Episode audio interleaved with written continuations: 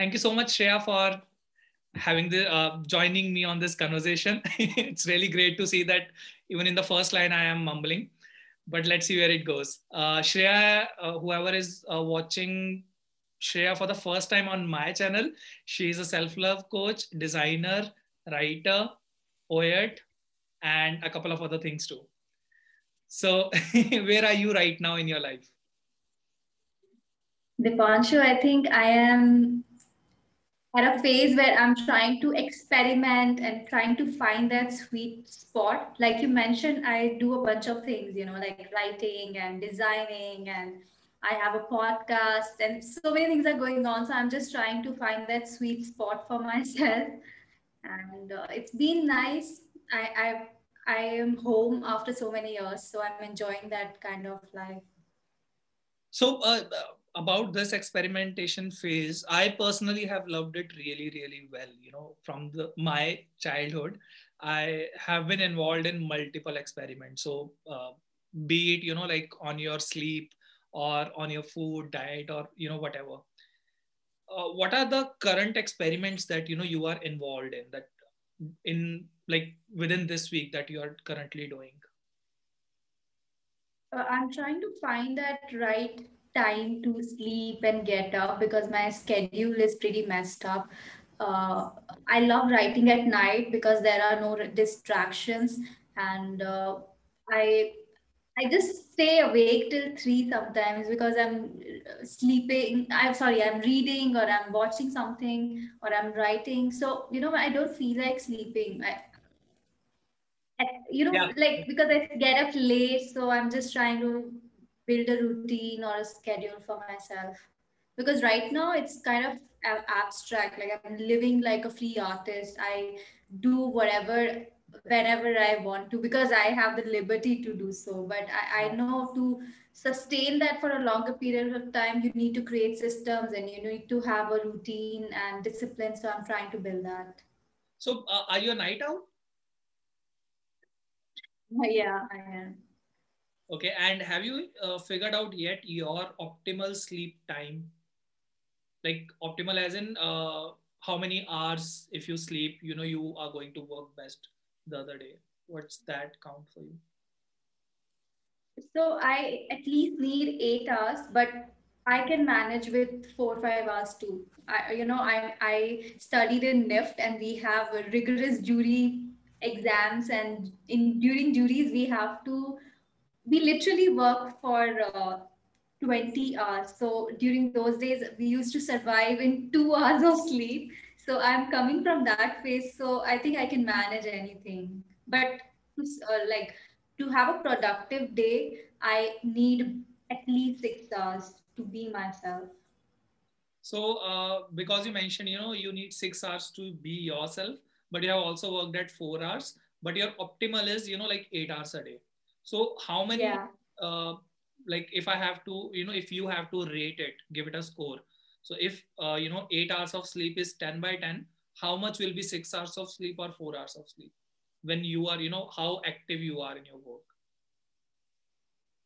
I think uh, six would be eight because once I get up and once I take a, a cold shower, I, I'm a new person. So uh, then I have a cup of coffee and I become normal. So I have learned to find that, you know, find that place where I can work with, with less sleep. So I think uh, for me, six hours would be eight on 10 and four hours would be somewhere around six ish. Got it. Got it. Uh, and do you sleep in one stretch or is it polyphasic or something? No, one stretch. Yeah. One stretch. And uh, has it always been one stretch, or is it you know kind of a uh, what do you call it drawback of being in corporate? No, no, no. I when I sleep, I just sleep, so I don't uh, remember or I, I don't remember anything like that. Because I remember in my college time, you know, I started working as a freelancer in you know like my last year of college, and I used to take a nap like half an hour or one hour nap uh, during after my lunch and mm-hmm. i started sleeping only in one stretch because i joined corporate because you know you don't have time at that time anyway uh, so um, I have uh, uh, not just me, but a lot of uh, who is watching, and obviously you have your own YouTube channel, you have your own podcast, you are quite active on a lot of social media channels. Uh, you have shared your self-love journey. You have shared your career. You know how you switched careers and how you're still experimenting stuff. Uh, where did it all start what do you think you know like that was the moment when you started shifting bit by bit Okay, that's a very good question. For me, it started when I got into college, you know, uh, my my parents they separated when I was 16, and it was a terrible blow for me. And that's when uh, you know when you go through some suffering, when the you go through these the turmoil, you uh, and you look at life in a very different perspective. You look at it with a totally new perspective. So after that, I moved to Bangalore, and I, uh, you know, I uh, from Bhopal to Bangalore, that was a big move, and I was uh, not very comfortable. I I was bullied in college, and a lot of things were happening. And at that point, uh, I was reading a lot of uh, self-help books. I was uh, watching some videos and everything. I was trying to find a way to get into a situation where I can lead my life and not become a victim. So uh, I just started writing on Quora at that time. I was just uh, sharing my stories. You know, I was talking about self confidence. I was talking about what it feels like when you're shy. I was talking about what it feels like to move from a small city to a big metropolitan and how you deal with these situations and I was going away from home after so many years, and I it was difficult because I don't I, I didn't even have any local guardian, and I was like my own you know savior. So if I was sick, I had to take myself to the doctor. I mean, I had friends, but you know they have their own lives, and you can't depend on anyone. Uh, And that's when I started understanding that life uh, is a one player game you know life is a one player game and, and that just changed the whole territory of my life. And i started then i got into the rab- rabbit hole of you know finding out about uh, uh, self love and how you can change your whole life by understanding the concept of it and by building a healthy relationship with yourself.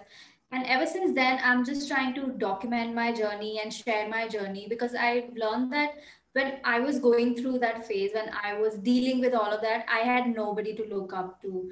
And at that time there were no podcasts there were no youtube channels like today. So i'm just trying to be what i didn't have when i was going through all of those. Uh, so when you were sharing your uh, journey uh, there's you know like a sub part that i would want to ask is uh, you mentioned that you have a belief that uh, life is a one segment what what were the words? One player game uh, do you believe this belief is going to stay for a long time or do you think it's going to upgrade a little?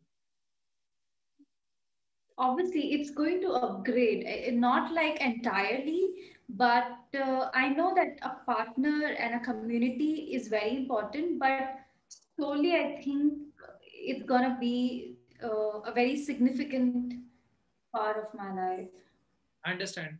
Uh, and you also, so I, again, this is, you know, coming from my personal experience that I would want to ask is, so you mentioned that you were bullied, bullied in your childhood, right? I was yes bullied in my teenage years as well. And personally, what I did, uh, because I was bullied, I was traumatized. I had a lot of, you know, series of bullying incidents or other traumatic experience. So after a few years or months or whatever what i did i passed it on to others. Like i was bullied and then at certain time i was the bully. And i was obviously doing it unconsciously for a long time. And that's what i did you know all the trauma i got in my relationships i pa- i passed it on to my partners in you know in the next relationships. Uh, again some people uh, you know go through this kind of phase and some people go through you know traumatizing themselves even more. Yeah. Yeah. Were you the second kind of person? No i was none of them. I in fact i turned inward. It was not bad. It was actually i'm very grateful for my bullies uh, you know because it made me look within myself. If uh, i was made fun of because of the way i looked and because of the way, way i spoke so it made me look at myself it gave me a chance to become a better person to become a better version of myself so i think it was a positive change for me got it i totally understand uh, tell me a little about your journey going from Bhopal to Bangalore. When did you move? Uh, I think it was 2013. Okay, 2013. And uh, it was because of uh, your college was in Bangalore? Yes. Okay, great.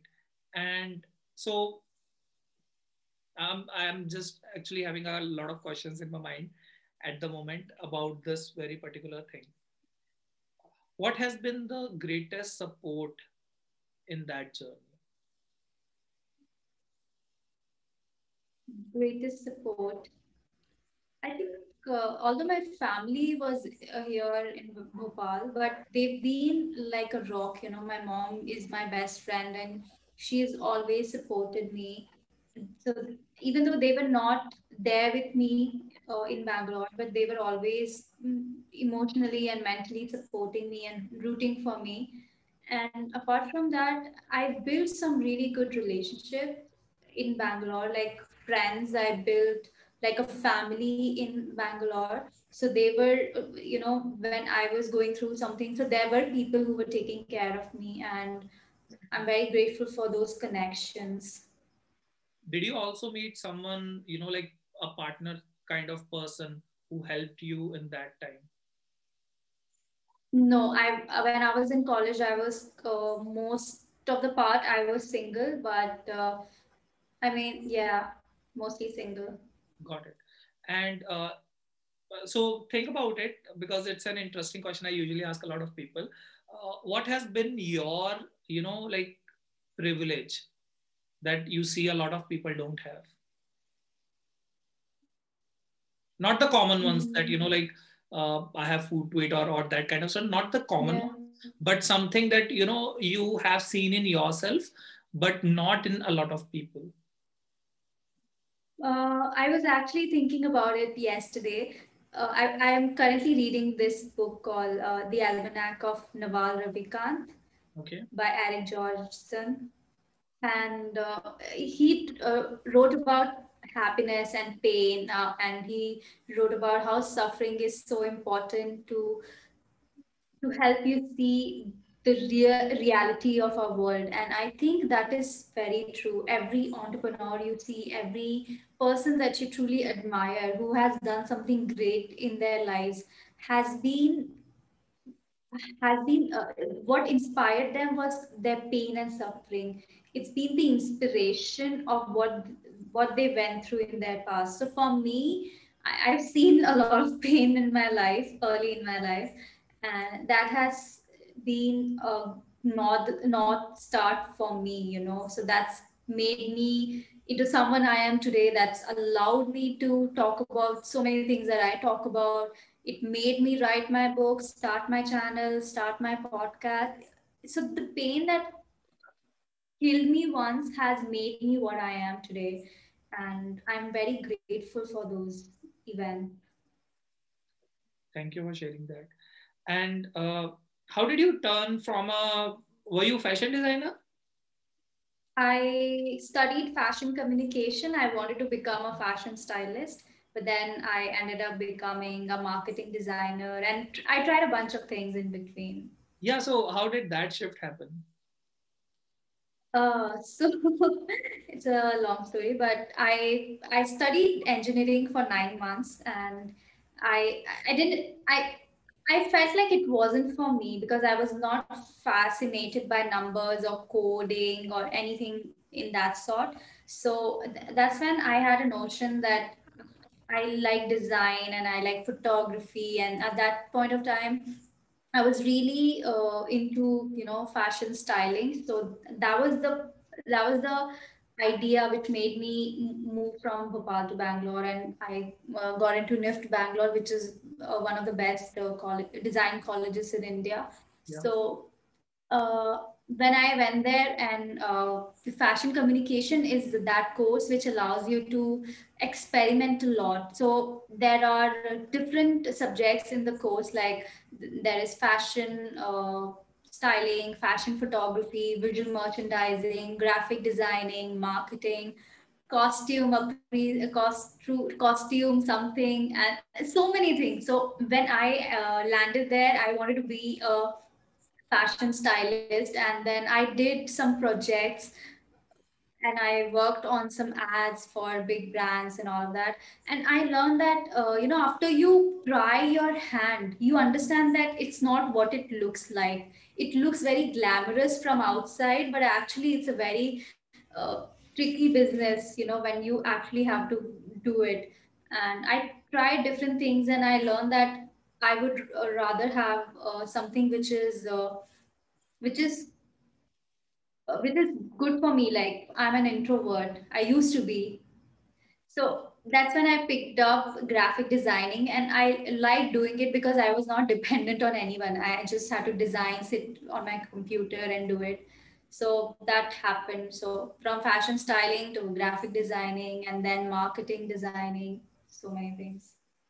And uh, okay again so many questions give me a moment so uh, okay uh, how when was this when you you know graduated from being a fashion stylist uh 2017 four year course and uh, so just list the kind, kind of things that you have tried one of them is you know like graphic designing what else so uh, uh I uh, so when I got into college, I made the first two years. I didn't do anything. I didn't talk to people. I, was like this brick in the wall. Nobody knew who Shreya Badunia was. But in the third year, something happened, and I was like, I people should know that I was here. People should know that I I know what uh, teachers are teaching and what they're talking about. And uh, you know i told you that i was shy in college. So third year was a change for me. I pledged i took a note to myself that i'm going to be answering all the questions. I'm going to be an active part of the class. So i remember after that i made sure that i tried bunch of different things because i knew that college life is the best time of your life and you have so much liberty. You have no responsibilities so after classes, I would go to the library, I would uh, study, I would talk to my faculty. I, in fact, I became friends with some of my faculty people. And then I, uh, during weekends, we would uh, organize events. I would help my friends with fa- uh, fashion photo shoots. I would help them with makeup. I tried modeling for my seniors. So being in a fashion college, it allowed me to do a lot of things. So uh, and I did styling when I was in fourth year. So in the end of the year, we have this uh, graduation program. So uh, for the, for the last six months of college, you have to work in the industry. So those last six months, I spent working for a fashion uh, for a Spanish fashion photographer based in Gurgaon. Mm-hmm. And uh, that was, I was an in house stylist and production in charge. So that time I tried my hand in styling and it was fun. I enjoyed it. But then I wanted something more, and so I moved to graphic designing. And in the meantime, I was writing on Quora and I was trying content writing and creating stuff on Instagram. So, yeah. What has been the most surprising profession that you have tried and you have earned some money from? Like you never thought that, uh, you know, even this thing could bring me some money or I could do this kind of thing.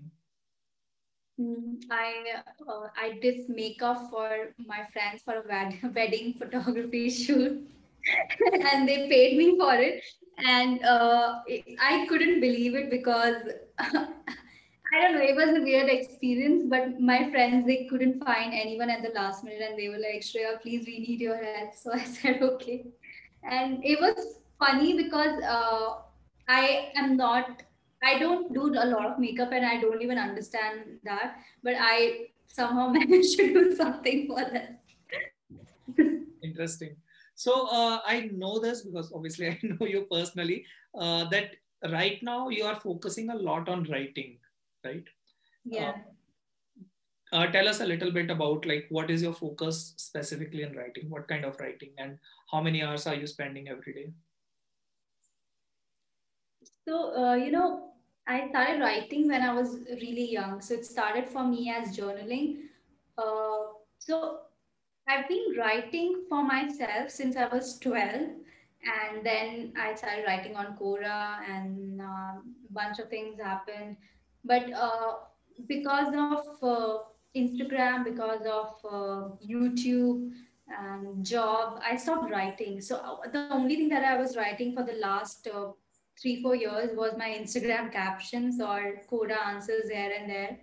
And I realized that if I want to write, if I want to be a writer, that means I have to put in the effort. I have to write good stuff. Writing, a, in, writing an Instagram caption doesn't count when you truly want to be a writer.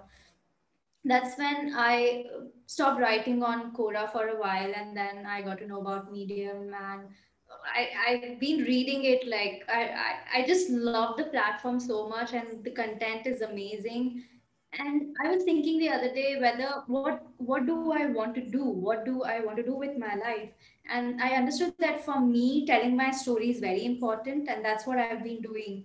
And the easiest way to tell my story is through words because that's how i started telling my story. So yeah. even if i produce a video even if i produce a podcast today the first thing that goes in uh, goes in work is writing a script for it and anything you do for that matter. The first thing that you would have to do is uh, brainstorm or write about it create a script edit it and then shoot it. So i was anyway write, writing but i just didn't share it uh, with everyone i didn't do it strategically so that's what i've decided that if i want to be a writer then i have to write every day and i have to write good stuff a linkedin caption or an instagram caption doesn't count okay and uh, for how long are you writing these days? Like how many hours on average? Or do you have a fixed schedule?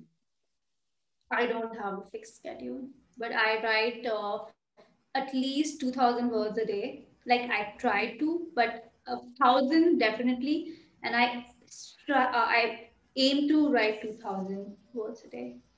Okay. Uh, now, uh, the point you mentioned, uh, I would say it's, you know, like it's a personal opinion of yours i don't think i agree you know like if you are serious about writing you should always write long form uh, so i attended this storytelling workshop from sandeep kocher he's an amazing storyteller and he never writes outside linkedin. He always writes you know those 1300 characters worth of posts like twice a day every morning. Uh, and he mentioned and i was really surprised to you know listen that he said i tried like a couple of times but it really helps when i write you know within that constraint. And i'm not the kind of person who will write a book. I'm the kind of person who will tell you stories who will you know evoke some emotions within those 1300 words of constraint. So uh, i why i'm raising this point because i write i tried writing on medium for a long time like uh, in october last year like uh, six months ago i published 25 posts on medium in a month. And each of those posts were you know like again on average a thousand words or 1200 words. But i did not enjoy writing that as much as i enjoy writing you know linkedin post. I am writing again you know on linkedin maybe two three four times a day. So i'd say it's a personal preference. And earlier it used to be you know like a black and white kind of thing. If you have written a book you are a writer. If you have not you're not a writer. Or you know you have to be uh, published in a newspaper to be called a writer or something. And with the new channels and platforms we are having like you know again podcasting videos or instagram or linkedin and all that stuff. Uh, it's great you know it's interesting to see how the definition of being a writer is changing. Because even as uh, you know writing those linkedin posts of 1300 characters i'm pretty sure you know sandeep kochhar has written so many more than those people who have written a book or two so just absolutely interesting yeah that Absolutely. And I think uh, that was for my own, uh, you know, that was my own definition. And that's what I wanted to do because I know so many great writers who only write on Twitter. And Twitter, you can't write more than 300, 280 characters, but still they are writer. So for me, that I want, I am uh, more into long form articles because uh, what I want to convey takes a lot of uh, yeah. words. So yeah. Great. So, uh, going from writing, uh, you have also have you tried entrepreneurship yet, or is it in a bucket list so far? I have. I I mean, I launched my journal business okay. last to last year.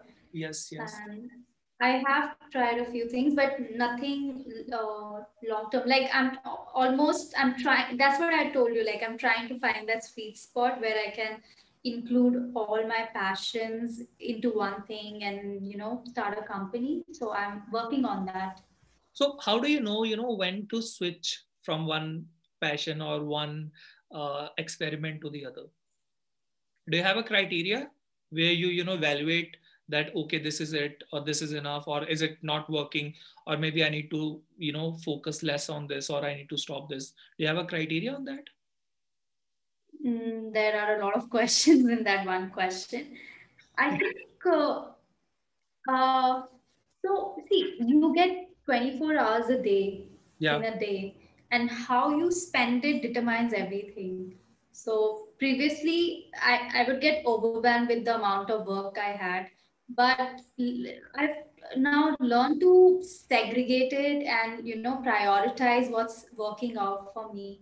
And since you are a, you know a creative person has many source uh, many uh, ways to show his creativity. So if you are a musician it's not just music that you're producing. You're also uh, writing. You're also listening to uh, good you know good music. Like you can't just uh, put yourself in a contain, container and just take that shape. You you try to experiment and you try to find out what are the other channels where you can infuse that creativity. And i think that's what i've that's what i've been trying to do. And uh, for me writing is priority but everything is interrelated you know yeah. if you yeah. look at it closely so if i'm writing that means i'm also working on my podcast because what i'm writing i can produce it in uh, a podcast format and i'm also designing like what goes around what is the visual uh, element that i want to introduce in that writing so design happens and then storytelling happens so everything is just correlated. Okay uh,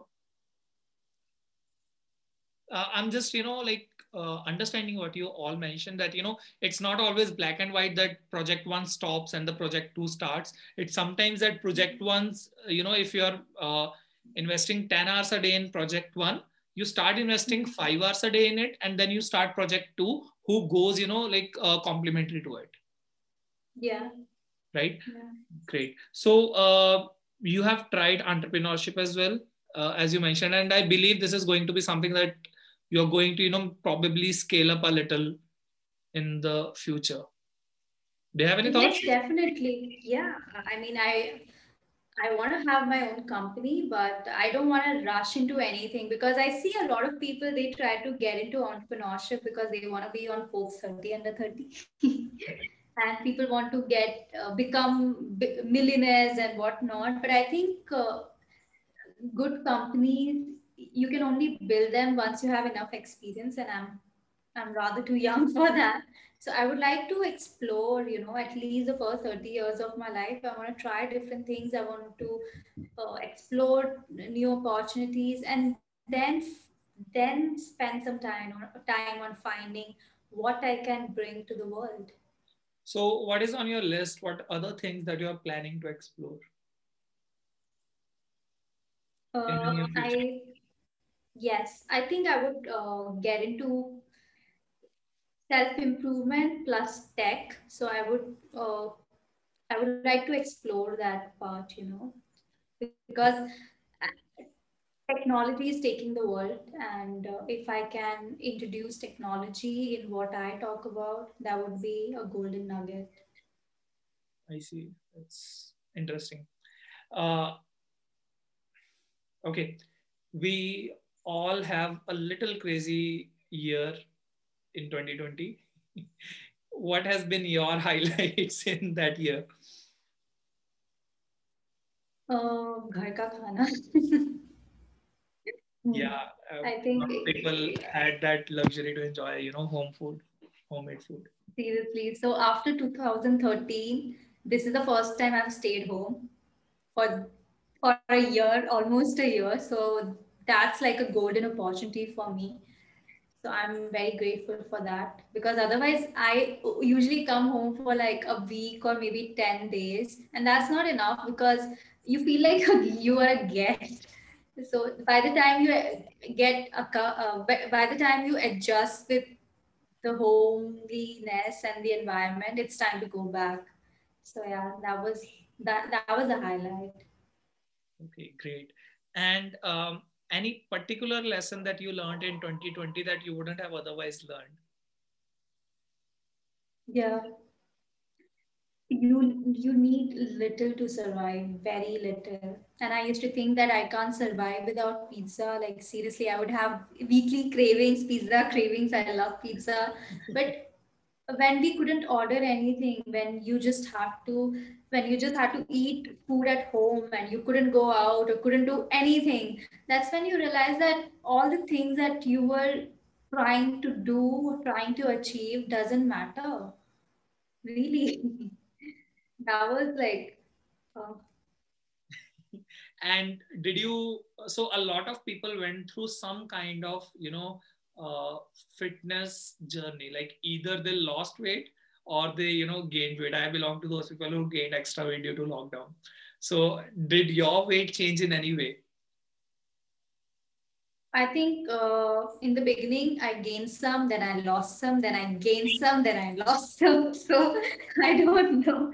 It's just going on a sine curve for me so uh, i asked this because you know uh, i'm one of those kind who really like working out in the gym i don't know it's you know just something that uh, it gives me you know like a chance to move out of from my home and you know go out and be somewhere else so it was a really new experience i i ordered you know dumbbells and barbell but i just could not move myself to work out a lot so I gained a couple of kgs. Anyway, uh, are you working out these days? What do you do? Yoga, calisthenics, strength training? Yoga, yoga, and I love running, but I'm not going out. So I do some yoga. I go for walks. That's that's most of it. Yeah. Every day. Almost every day. How many hours or like half an hour or something?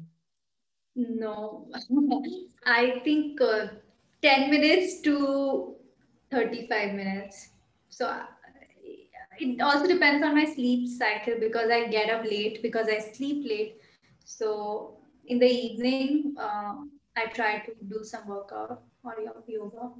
Okay. Have you always been a yoga person or have you tried other forms no. of I, I I have never been to the to a gym. I just do everything at my own pace. So I, I've been uh, running, so I love running. So that's what, and I, I make sure that I eat healthy, and I think that's what keeping me fit, I guess. Okay, so uh, I'm interested in you know knowing this part. So what personally happened with me, I went through depression and anxiety, and uh, during that phase, you know, when I uh, made this habit of unhealthy eating, like binge eating and binge watching, and you know all that kind of stuff uh, that's how you know I coped with my uh, uneasy emotions. What did you do when you went through those uh, really low phases in your life? What was your? I journaled. I journaled. So that's what like I I preach about journaling all the time because I've experienced the effects. It's mind blowing. There's nothing that you can't. Uh, I mean, not nothing, but I think ninety percent of your problems can be solved if you just put them down on a piece of paper. Yeah. So you have been, you know, blessed with that kind of, you know, column where people uh, have coping, healthy coping mechanisms. Yes. Yeah. Great.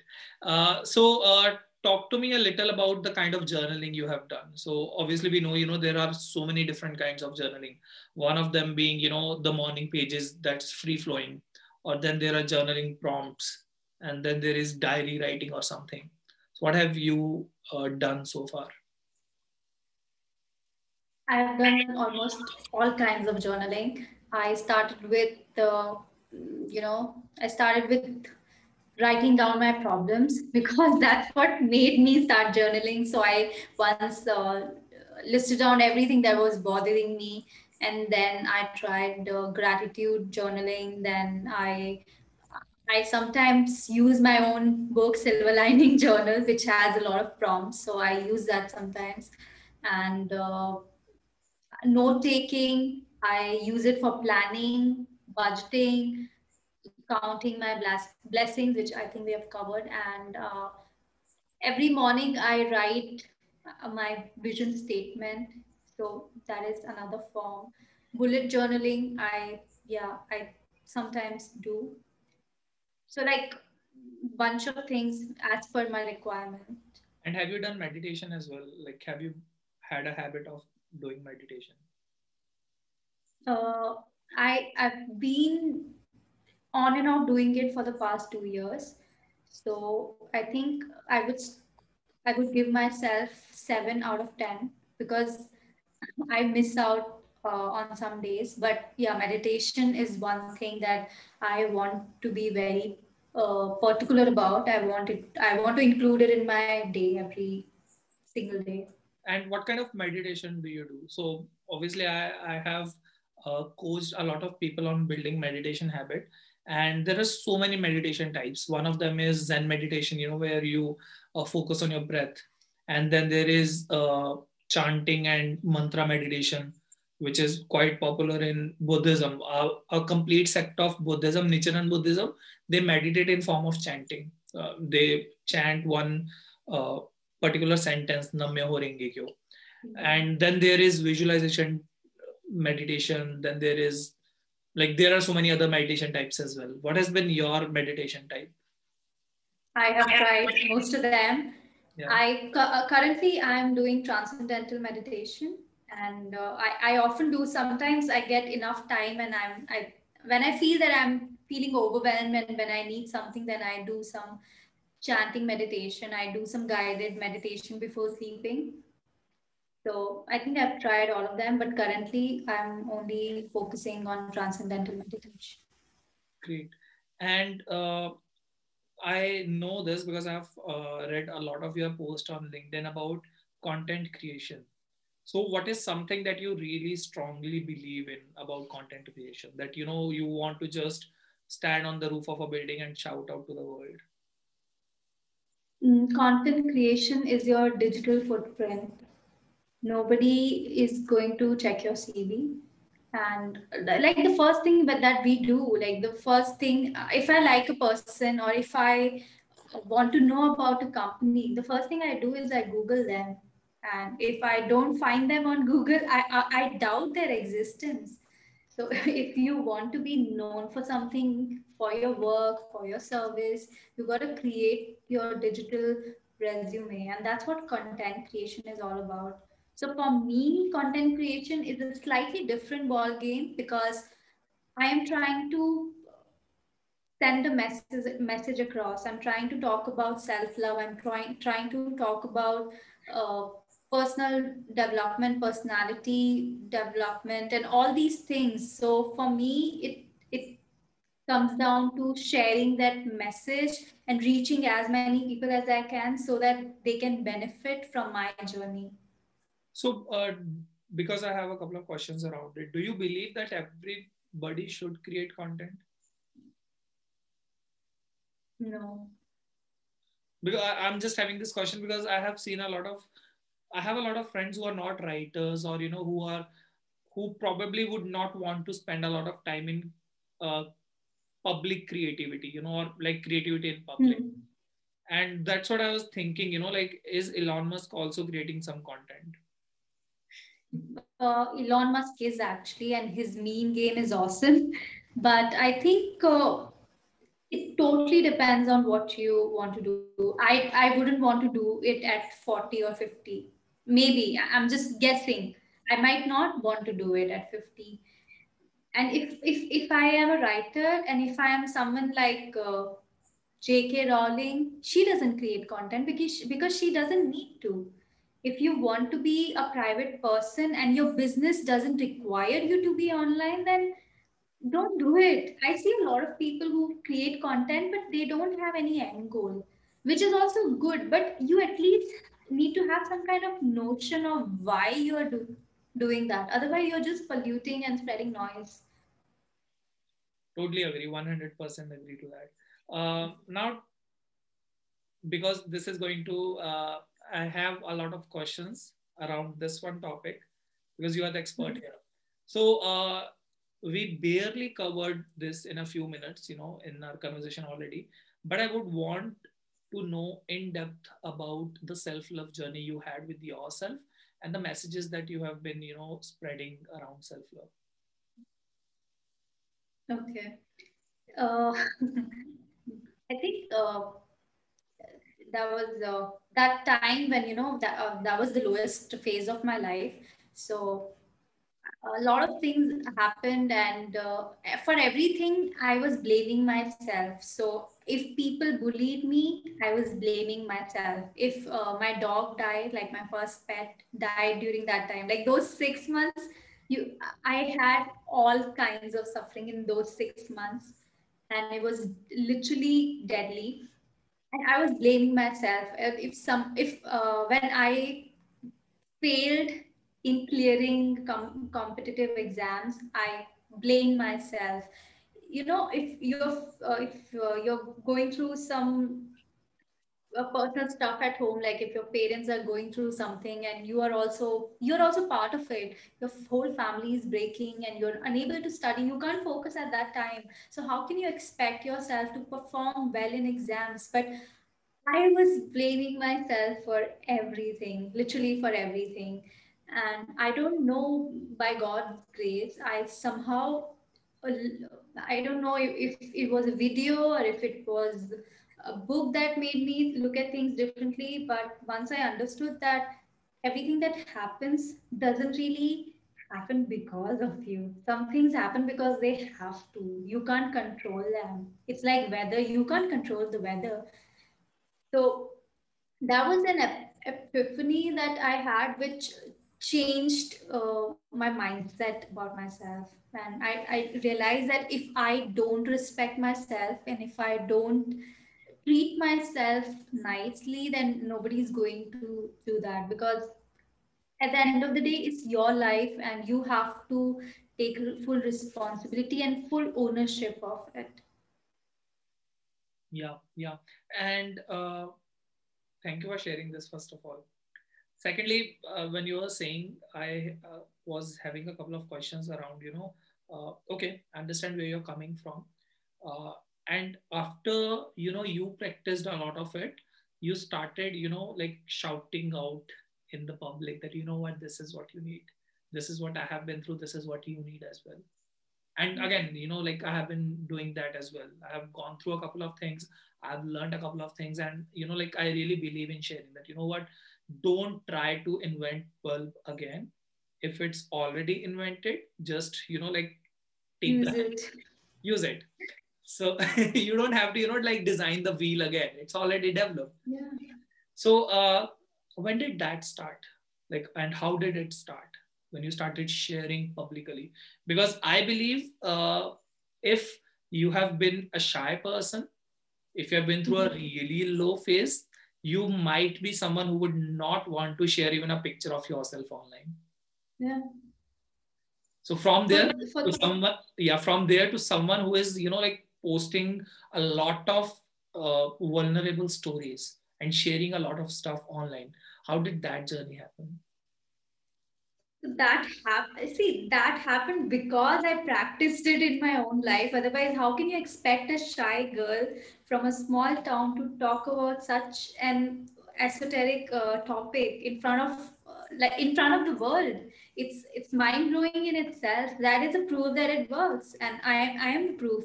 So i just shared my story and i think uh, when I Quora was really helpful during that time because when I started writing on Quora, a lot of people resonated with what I was saying, and there were a lot of people who made fun of me. I remember I uh, gave a talk at NIT Trichy, and when I talked about self love, uh, a few back uh, backbenchers they they said something about masturbation, and they started giggling.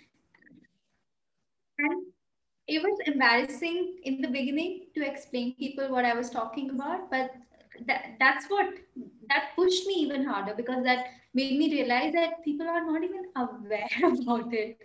Yeah. So that gave me one more reason to try harder. I, I never thought, you know, I never related these two words. Anyway, uh, so uh, I'll come back to the one part of the previous question that when did it start? was there a particular one moment where you know you shared this one stuff so you mentioned that it started on Quora and you you know Quora mm-hmm. was really helpful but was was there one particular incident that really inspired you to write more did any of your answers go viral no i think yes yeah. I, I wrote an answer about my self-love transformation which really went viral like crazy viral.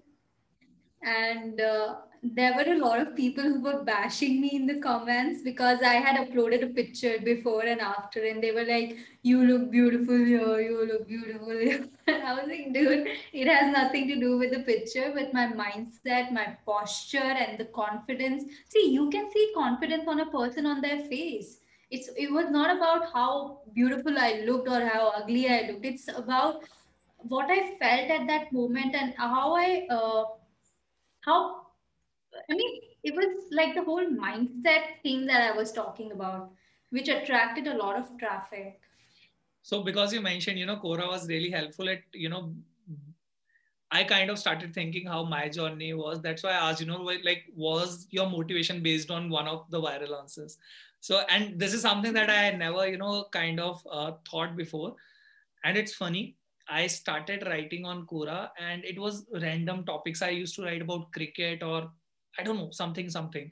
And then, so what happened? I had a huge crush on a girl when I entered college. And instead of talking to her, I, I rather write about her. So I used to write so many answers on Quora and it went so, you know, like a couple of them went viral.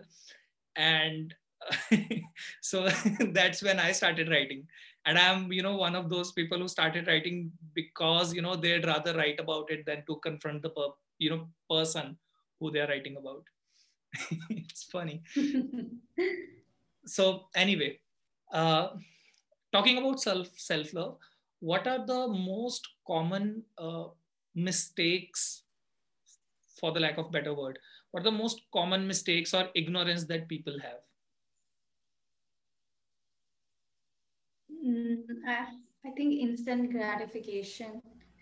A lot of people, they think if I mean, people ask me, so Shreya, I want to treat myself, I want to engage in self care, and I want to eat pizza. Should I eat pizza? See, eating pizza once in a while is fine, but at the end of the day, it's your body, it's it's your temple. How do you want to treat it?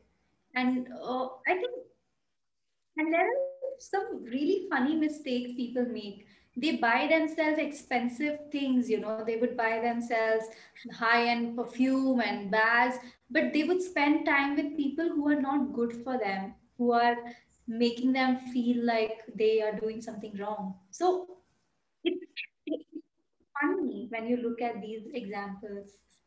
Uh, because you mentioned you know like uh, so i have a relevant kind of related question to this where is the line between you know like self love and self care versus being selfish?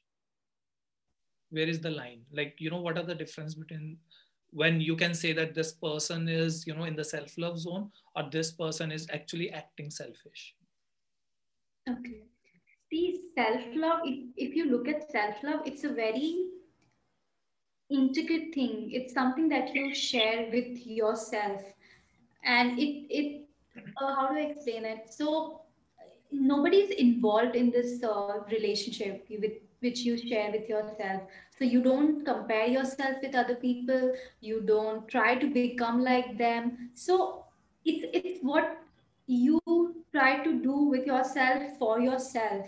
So you try to become a better than what you were yesterday. So there is no point of being comparing or getting uh, you know jealous of what the other person has or whatever they are doing in their life. What people do is uh, they start comparing so sorry I, what was your question again? It's okay. So my question was you know like uh, how do you draw a line between being in self love zone versus being selfish? Okay oh yeah.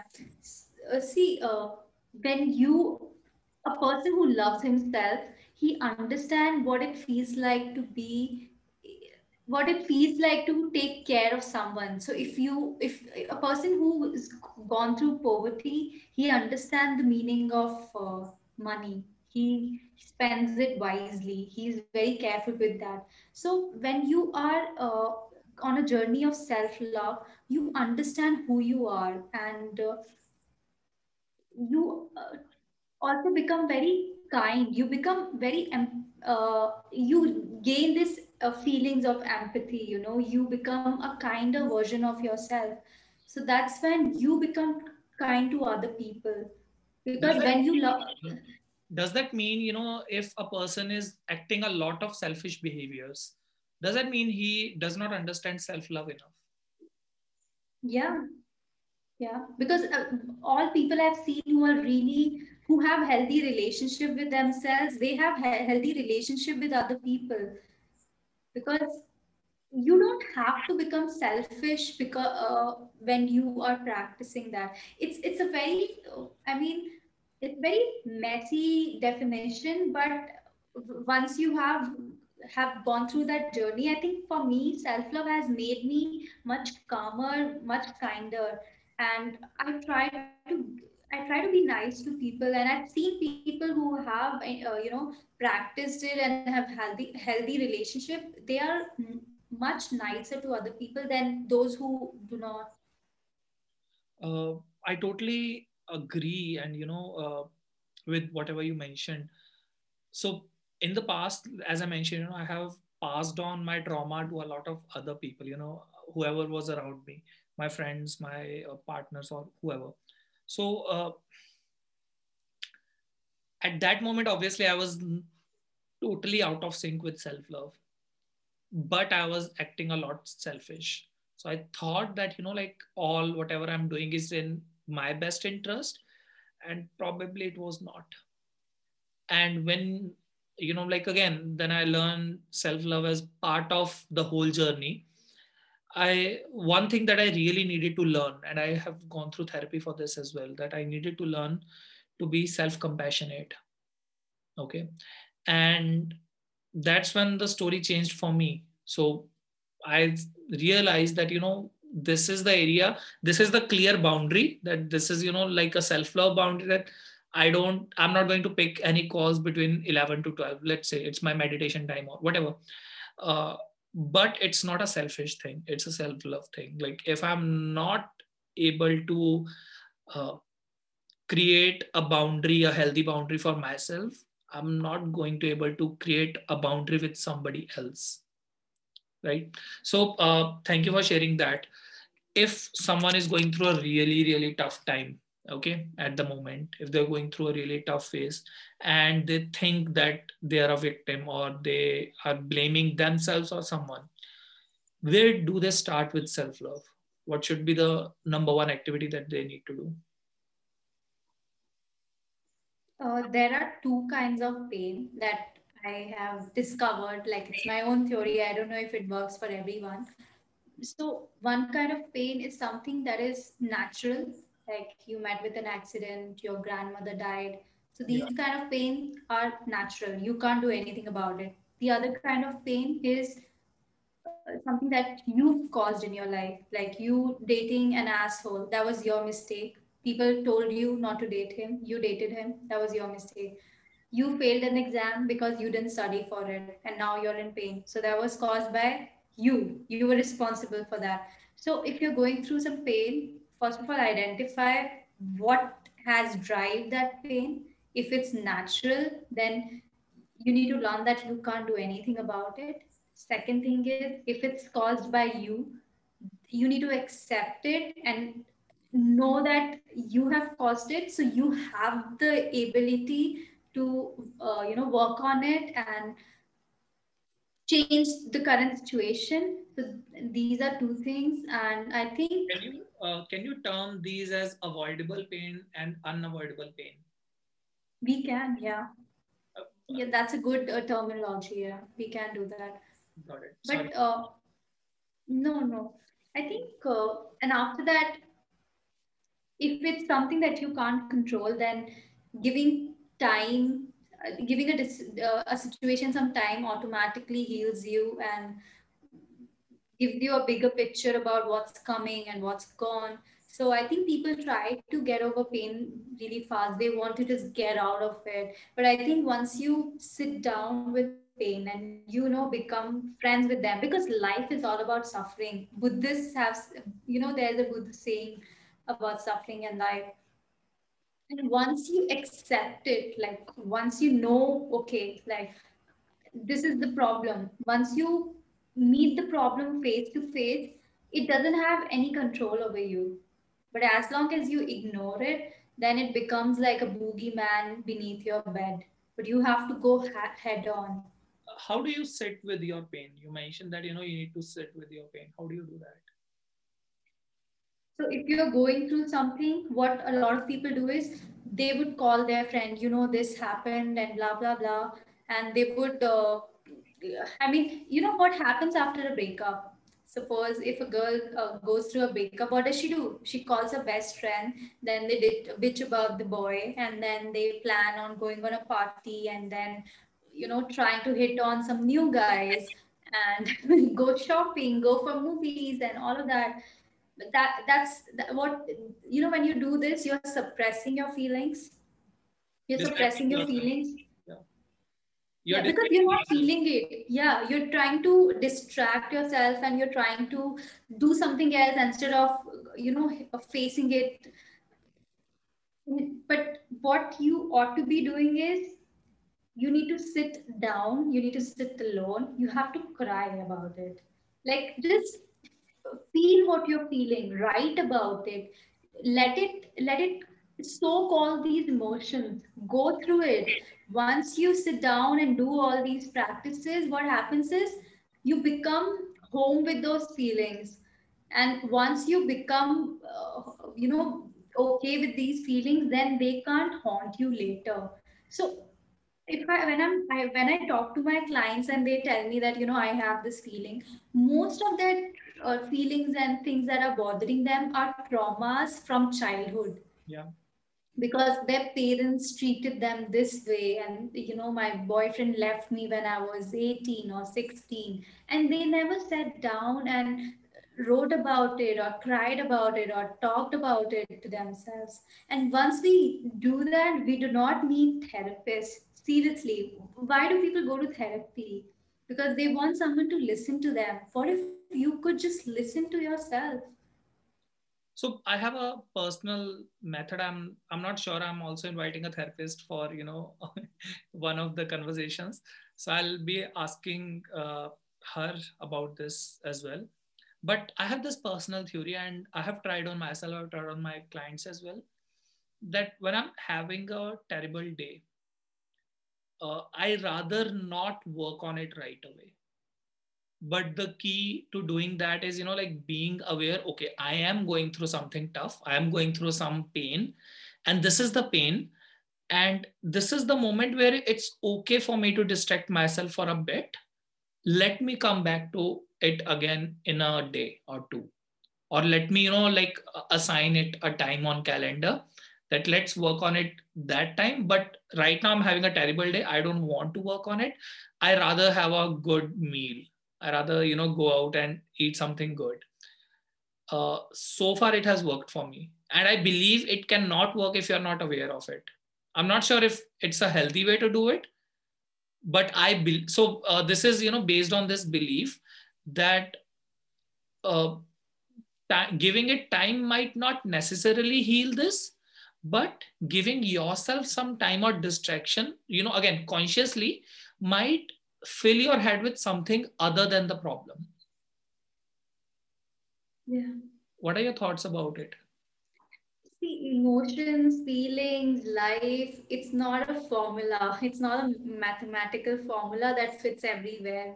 So every person is different. So some things work for someone, some things do not work for other people.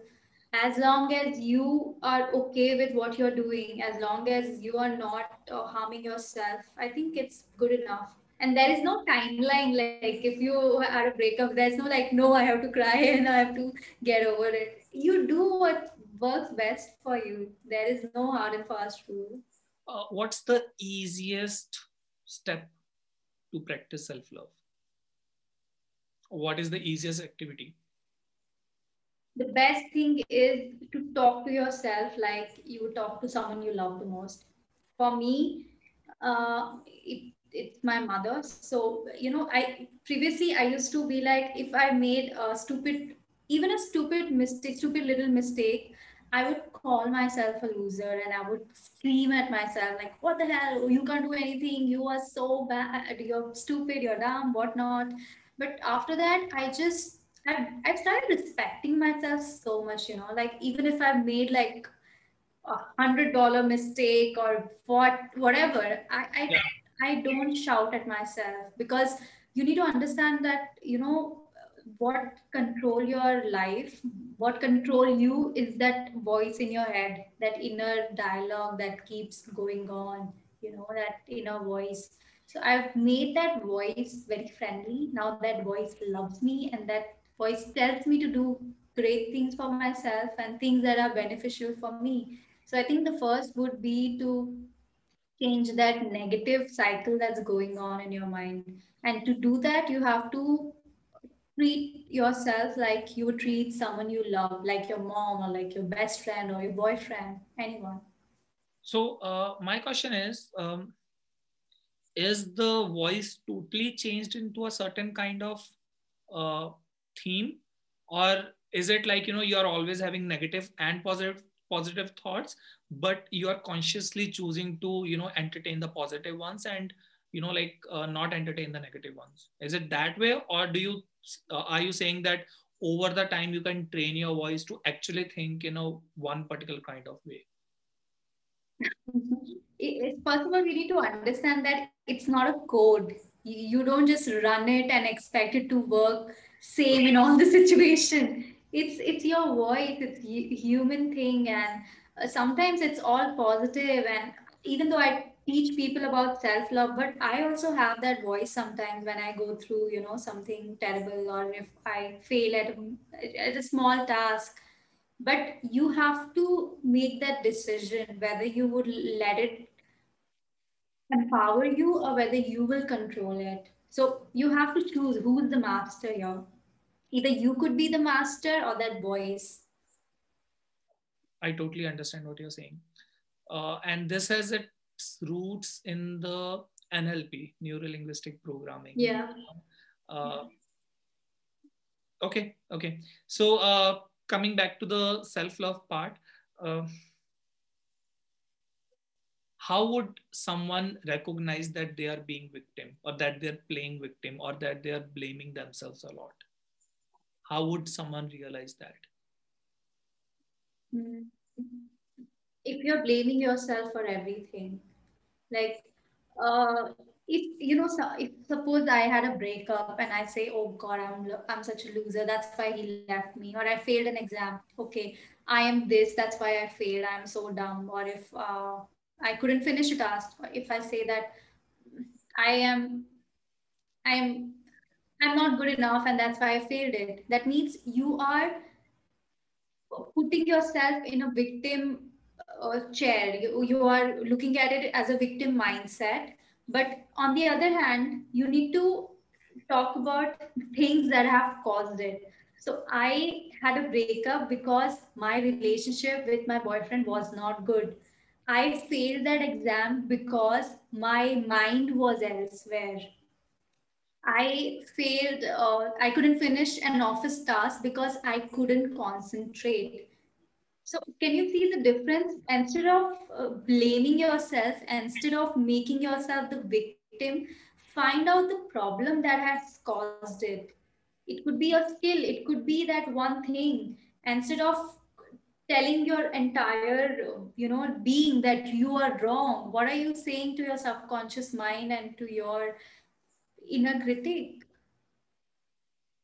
Yes thank you for sharing that. So uh, moving on to this very topic but uh, uh, so i have seen this in my clients as well that uh, creating a boundary is a really big you know uh, task in the whole self-love journey. Uh, what is your way to create a boundary what do you usually advise to someone you know coach people about if they need to know how to create a boundary. Uh, creating a boundary is to separate the negativity the toxicness of uh, people around you or your surrounding. So for me i think for me my time is very important. And i think that's one thing you can't ever get back so i create i think and if a person respects my time that means he respects me so my boundary for them is uh, if i have given some time for interview and you know like if i ask them to meet me at a certain time at a certain place if that person uh, gets late by let's say five minutes, that's okay. But if they come an hour late, so first time I would uh, I would be pissed and I would let them know that I'm pissed. But if that happens again and again, that means I am not respecting myself enough. I'm not respecting my time. So then I would try to be, uh, I would try to cut loose of that person. And that's how you create your boundary. For, see, mm-hmm. for you, your life, you need to understand that you are nothing, but you are the center of the universe. You are everything and you are nothing. There's this Sanskrit uh, mantra, Aham Brahmasmi, I am the universe. So even if people tell you that you are not the center of the universe, maybe you're not, but what if you are? Anyway, that is a discussion for a whole another time. But you need to understand that you are important and how you respect and how you uh, treat yourself that creates the boundary within itself. Now people know that shreya won't entertain such thoughts. So my boundary is automatically created. Uh, how do you create boundaries in a relationship? Like uh, you mentioned one part that you know if you have to create a boundary around your time let's say the time that you're giving to someone how do you create a boundary in a relationship about certain conversations or certain tone of language or certain behavior? Mm, okay.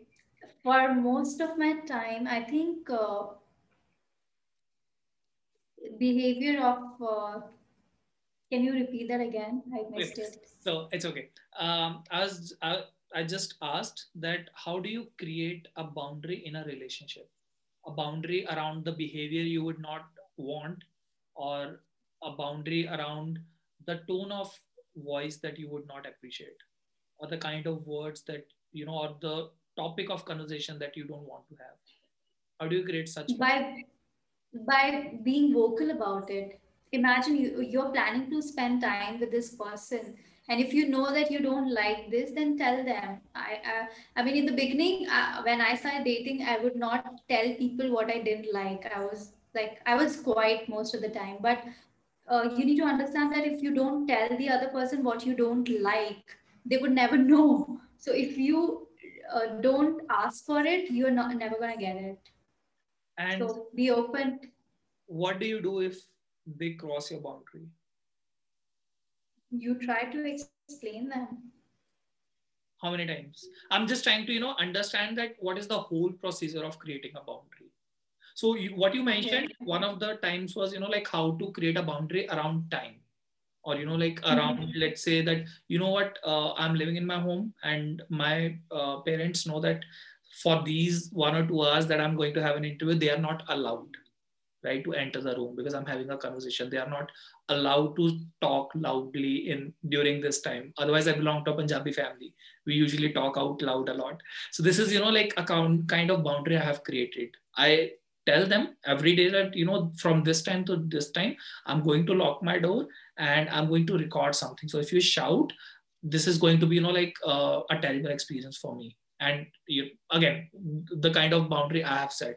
Uh, what would be your method? Or you know like i'm just trying to understand that how do you help a client who needs to set a boundary? Because i believe in a relationship uh, you know when you are in a relationship with your family or with your partner or whatever setting boundary is going to be a really big part of your self-love journey. Yeah. Yeah. And i think that's when self-awareness come into picture. So if you know this is the kind of person you are and this is what you need you would try to find people who who are okay with that. And i have people like i've pract- i've been practicing self love since a very long time and i have dated people after that and they have respected my boundaries. They understand what i uh, you know what i like and what i don't and they have given me my share of freedom. So when you are in a very healthy relationship your spouse your partner they try to help you out with everything. Like your family they are so understanding and if your partner is understanding enough he will try to make sure that you don't feel like you don't feel uh, like ambushed or you don't feel like somebody's crossing that boundary. So i think it's a very uh, personal question. It totally depends on those two people who are in that relationship and how compatible they are. Because sometimes you know when you're in love and when you are with someone that you truly admire you yourself uh, get rid of those boundaries. So it, it is a very you know a private thing. Okay. Uh, thank you for sharing, sharing you know all the learnings around self-love. Uh, I, I know that you are a, an avid reader and you have been reading for a long time now. You have written books. And i have not seen a lot of writers or maybe even any writer who have not you know who is not a reader first uh, when did you start reading books? I love this topic. Books have been my friends since I was maybe 10, 11. I remember uh, in school when we used to have this scholastic book, something, and uh, I, I mean, that was the time I was uh, always looking forward for my library classes you know we because we had very limited books at home and those were like geek stuff. And the only opportunity i used to get to read good books was a uh, school library so that's when we used to read hardy boys famous five nancy drew and that's when i picked it up. And since i was an introvert and i preferred keeping things to myself. So books became an important part of my life. They actually became my friends and they have helped me get this far. How has your reading taste changed over the years? Hmm, oh God, drastically. I started reading uh, kids' children's book, then some novels, and then self uh, self improvement, self help, a lot of self help then I got into business book, a lot of business and leadership. Now I'm more into, I'm reading a bunch of different things. Like I, I read across the genres. I read a lot and various different topics. So currently I'm reading a book on the future of technology. I'm reading a book on Shiva. I'm reading uh, uh, Naval's book. I'm reading uh, some healing book. So I read a bunch of books together. Me too. And That's how I read. You know, like I always have a like stack of books, maybe five, six on my nightstand, and I randomly pick one every. Yeah. Uh, what is one of the most underappreciated or underrated book that you have read? that you feel that it's not you know like it should be more popular or people don't appreciate it enough I, I think i have it right here Wait, give me a second so I read this book uh, last year, and I I've read this twice ever since then. So this is uh, Zen and the art, and of, art of happiness. This is a short book, but it, it's mind blowing, and I'm not sure why people don't talk about it enough. I love that book. talk about it then. What did what So- was the one thing that you know like really surprised you from the book? Uh, I've been thinking about having your own philosophy for life because everything we follow, like you need to get married at 24. So this is something that people created few centuries back, or in fact few decades back. You don't know. So everything we are being told ki no, you have to get up at five. No, you have to eat this at this time. You have to wear that. You have to do that. Everything is being given to us. So we are just doing what we were asked to so you know like imagine you're a computer and somebody uh, puts some programming on you and that's how you're living but having your own philosophy allows you to think from a first principle it allows you to ask why should i do that so that that books doesn't really get uh, deep into it but it talks about how having your own philosophy having your own principles can help you lead a better and fulfilling life.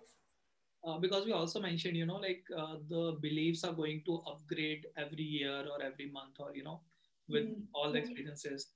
And uh, interestingly, this year only, and I'm, I'm really surprised I'm mentioning Coach Tony in almost every video of mine. So uh, I am doing a course of him. It's, you know, like a year long course. And so one of the practices he had, so for full one month in December, his theme of the course was uh, annual reviews. So doing your annual review, you uh, he asked to you know do this one activity to write down your uh, Kodak Vitae. I don't know the exact pronunciation or even the word. So it's basically the book of your life.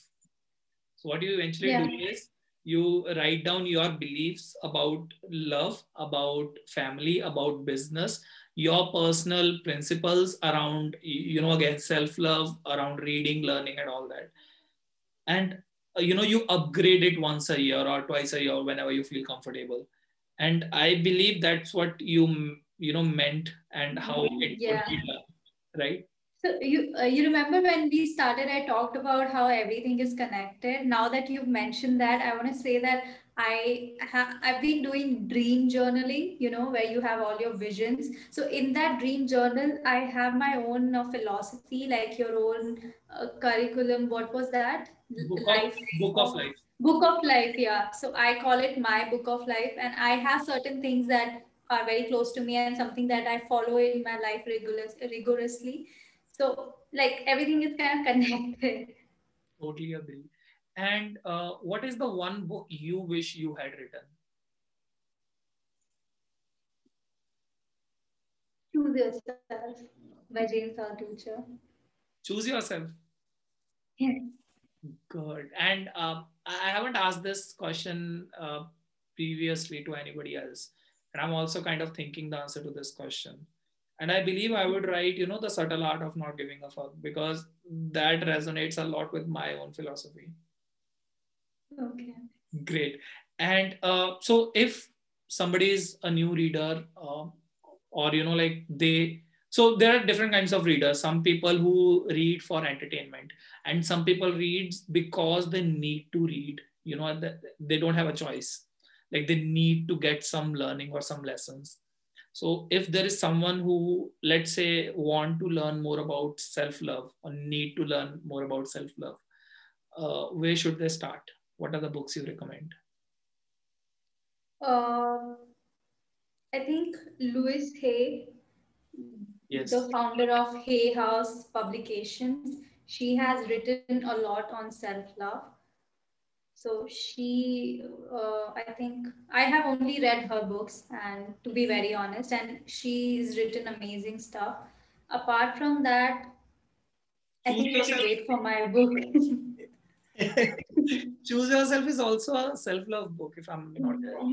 Mm, uh, but it's it's it doesn't talk about the mindset. It's talk about choosing yourself in the world of internet. So it's completely different. Like it's slightly different from uh, different uh, for people who want to learn how to uh, practice self-love into their lives so if i'm understanding the so the one book that i have read from louise hay so she has a book you can heal your life right? Heal your life yeah. And that book is a lot about mindset you know the mindset mm. changes shifts you need. And i believe the uh, choose yourself is a lot about your career and growth. It's, yes exactly. It's very uh, marketing. You know these are the books uh, are very practical guides but it's uh, in in leadership and in business category. Yeah other than self-help so yeah and, that's why uh, i didn't say choose yourself yes i i remember james altucher touched briefly about the strategies for personal self-love so he mentions that you know sleep eight hours and walk hmm. regularly mm. so he has a really famous quote that uh, you know when you're not uh, so when you are unwell when you're ill when you're sick you cannot help anyone. You cannot even help yourself. So get healthy first yourself. So yeah, yeah uh, yes. So the you, Louise Hay will be probably the first books you would want to read to you know get into the mindset mm-hmm. shift. And then yeah. again James Altucher is a magician with his words. Uh, any uh, other authors that you really love uh, what they talk about around self love? Mm, I, I think the authors. Mm, not really. No, I don't know. Not really. Uh, have you written? Okay, you were thinking. I'm sorry. yeah, no, no, it's okay. Continue. I can't recall any name.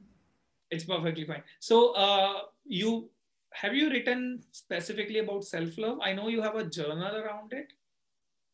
No, so Silver Lining Journal is more about journaling and you know finding yourself through journaling. It's about self awareness, and the second book is Self Love Poetry. So uh, I'm actually I I have plans on writing self love book because I I have this theory which has helped me and a lot of people, and I think it needs to be shared because uh, what I have in mind has, uh, I mean, it's totally different than what's available. So I have ideas, but I haven't uh, written about it yet in a book when, form. When can we expect the book?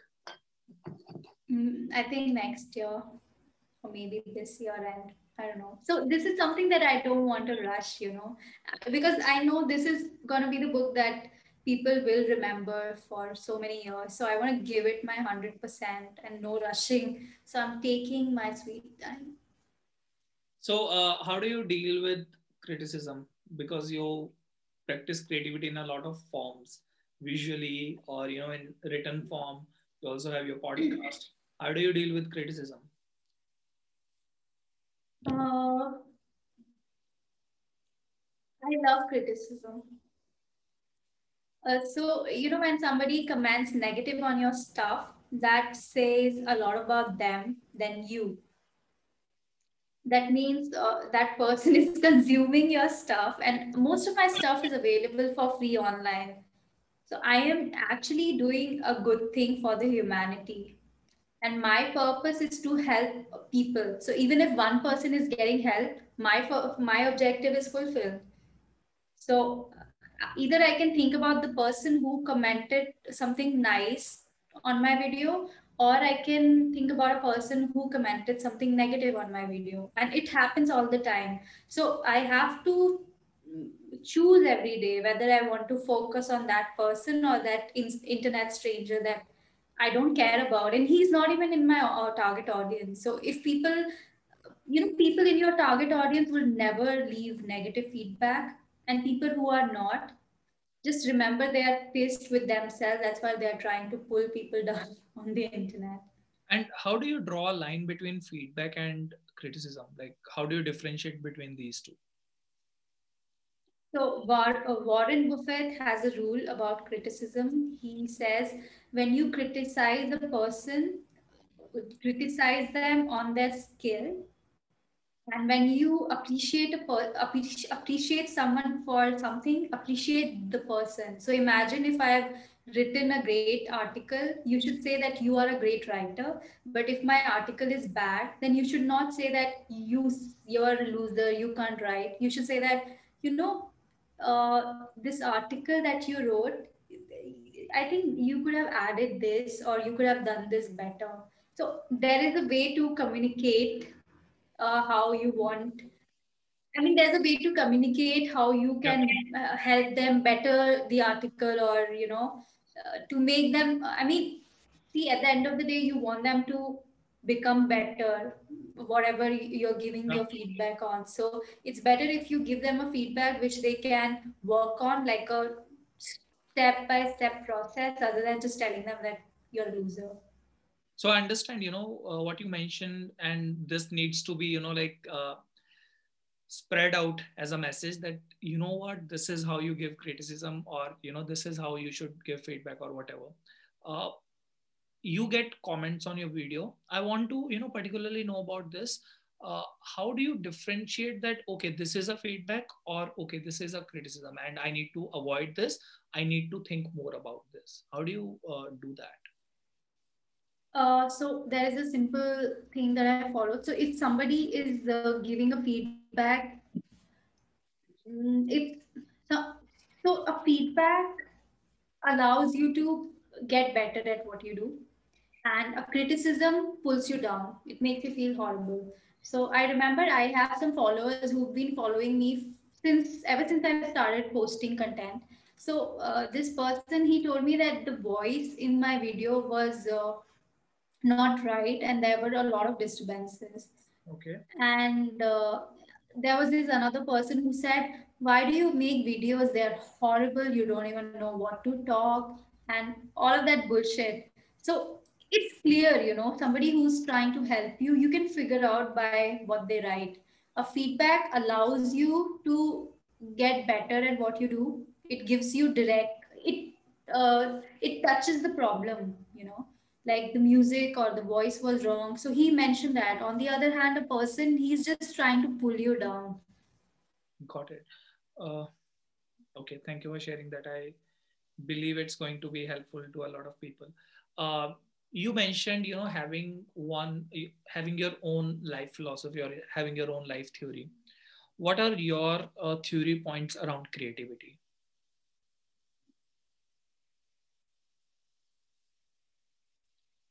i think creativity is the magic of life. We all are creative you know but uh, the question is whether we allow ourselves to be creative or not. If you put yourself in a box you would never be able to explore what lies outside of the box.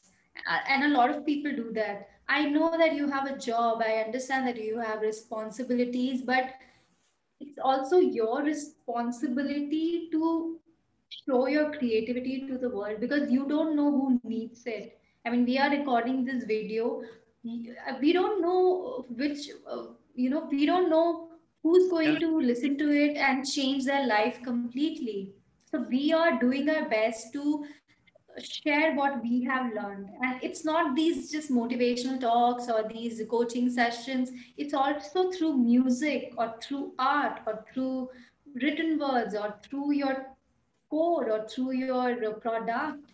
So that's your that's that's your responsibility because you need to create something that lives after your after you've died yeah makes total sense.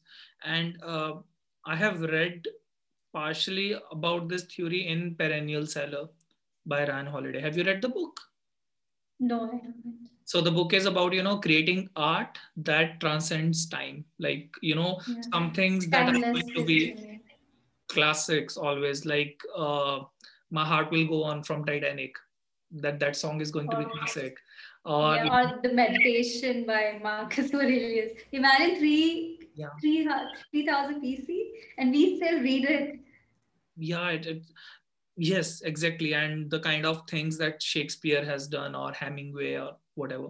So Yeah. uh, yes um, i also believe in that creating something for the others. Okay so uh, i just got a little mesmerized with the concept. What are the theory points you have in your life? Let's say you know like uh, from one life area uh, about let's say romantic rom- romantic relations or dating. What are your beliefs I have uh, what kind of beliefs? or you know what is your theory about it?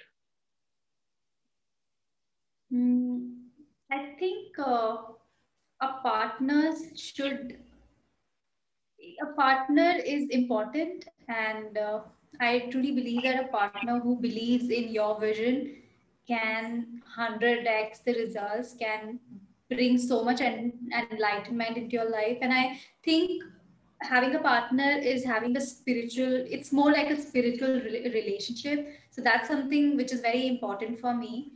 And uh, I see it's not a it, it's such a complex and it's a big topic in itself yeah. because yeah. you are uh, planning to spend the rest of your life with this one person. You are going to wake up every day with him for the rest of your lives eat so many meals with him.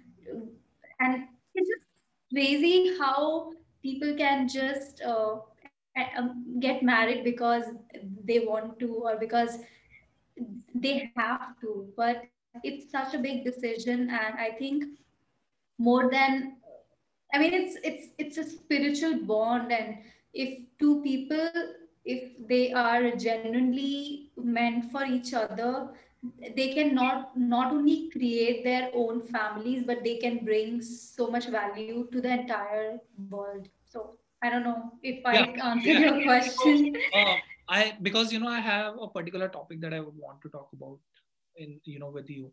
So there is one the holistic psychologist. So so you know she's quite yeah. big. You, you know her. So uh, she's a therapist and she writes a lot about relationships so she yesterday shared a post which you know really caught my interest. So she had a post a carousel on instagram relationship statuses to normalize. So one relationship status was intentionally single a conscious choice to not engage in a romantic relation. Number two, uh, polyamorous, uh, the practice of engaging in intimate relationships with multiple partners who with all consent. And then there was, you know, uh, like multiple relations or short relations or big one-time relation.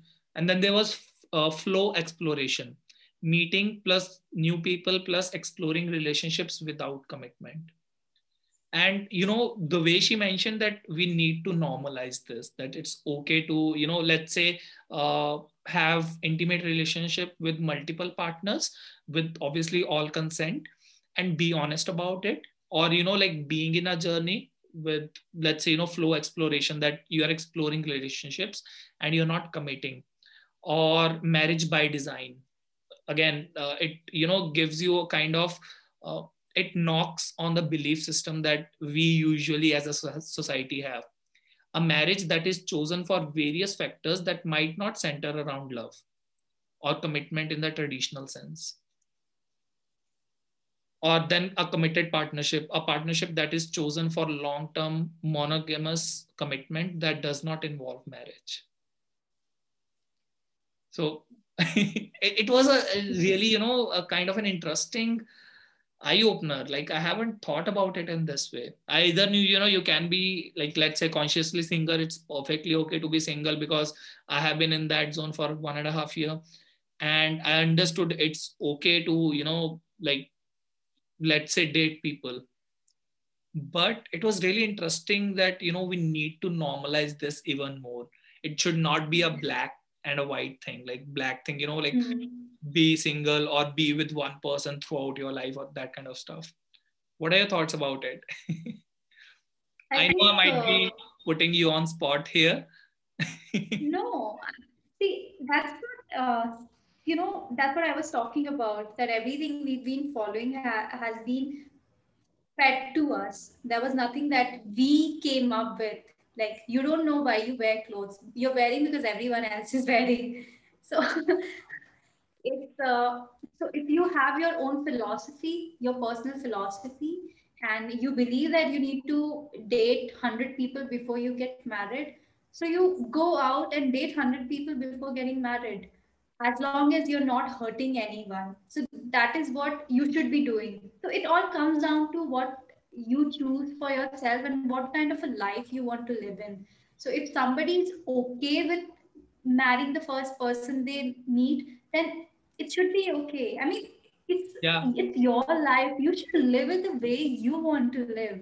Don't listen to two random strangers on the internet telling you how to live your life. Come on, use your brain what has been your you know uh, learnings in life or beliefs that you have changed yourself? That initially you know you were taught by the society but later on you figured you know what? This is not working for me and i would rather do x. What has been those can you share one of them? Everything uh, everything that i do in life i try to know the reason behind it.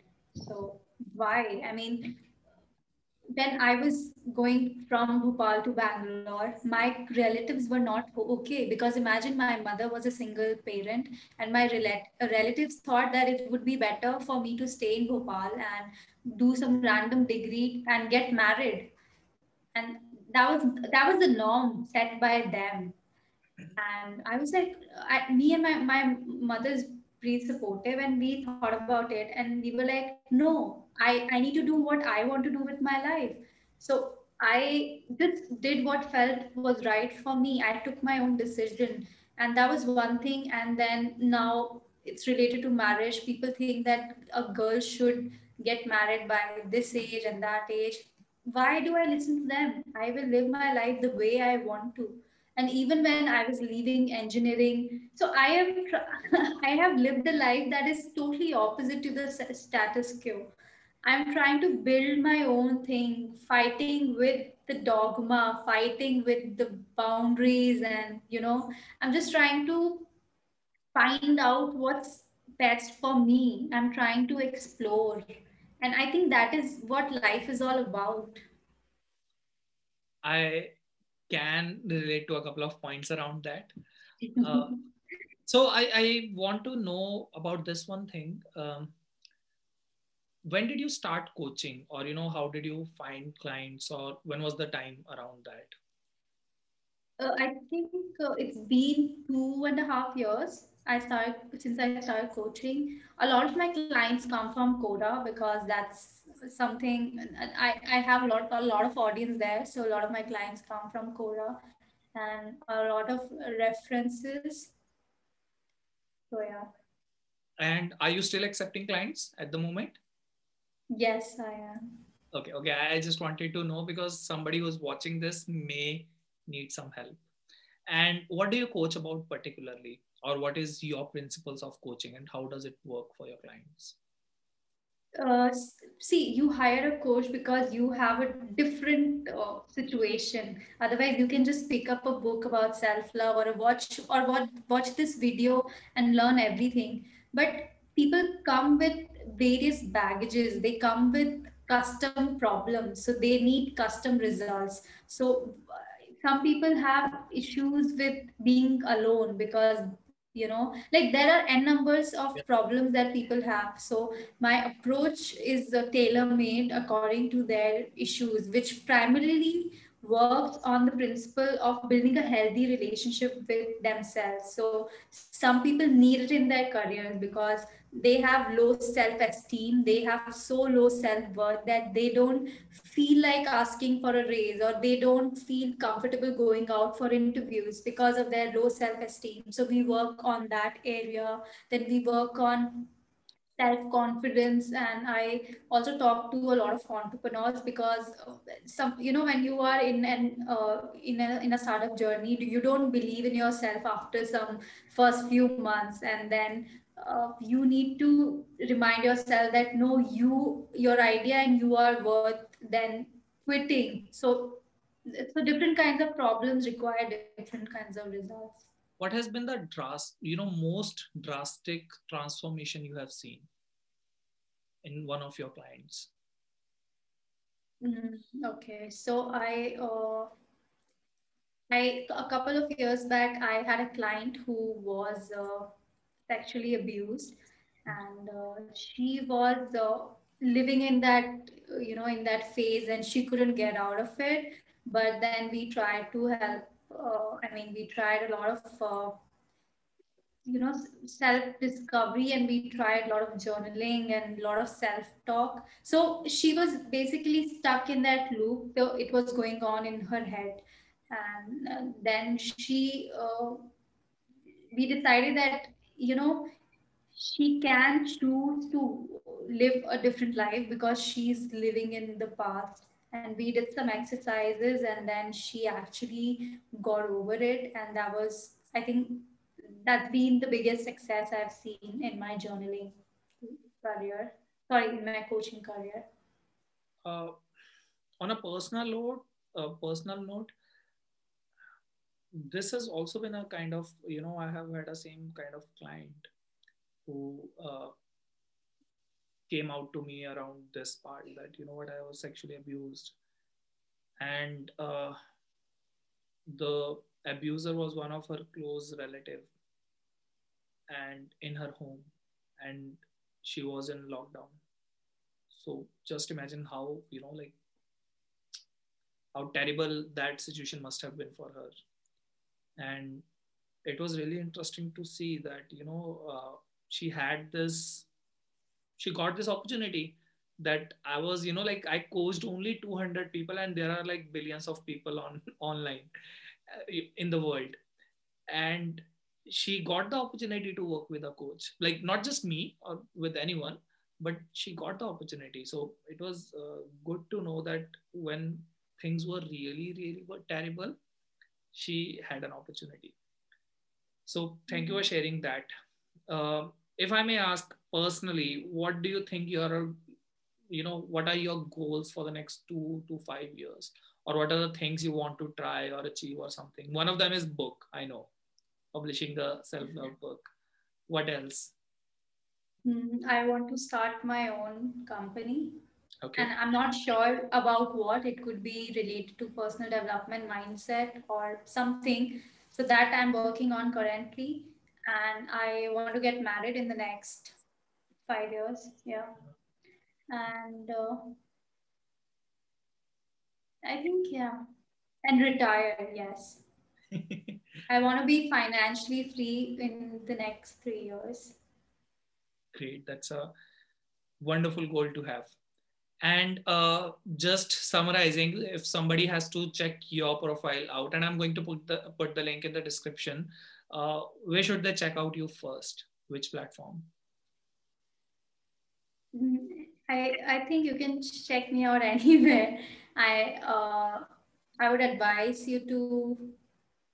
I think LinkedIn would be great but you can check out my podcast if you want to consume some content or YouTube. So I'm available anywhere. So whichever platform suits you the best. Great.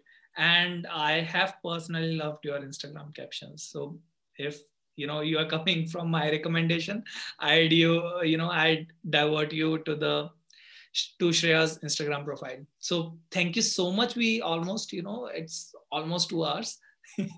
wow we didn't realize. I told you. So thank you so much for you know having this conversation with me. I personally learned a lot. And uh, let's see when we can do it again. Thank you so definitely. much. Definitely. Thank you for having me dipanshu. All yeah. the best with your new game. Thank you. Okay. Bye-bye. Bye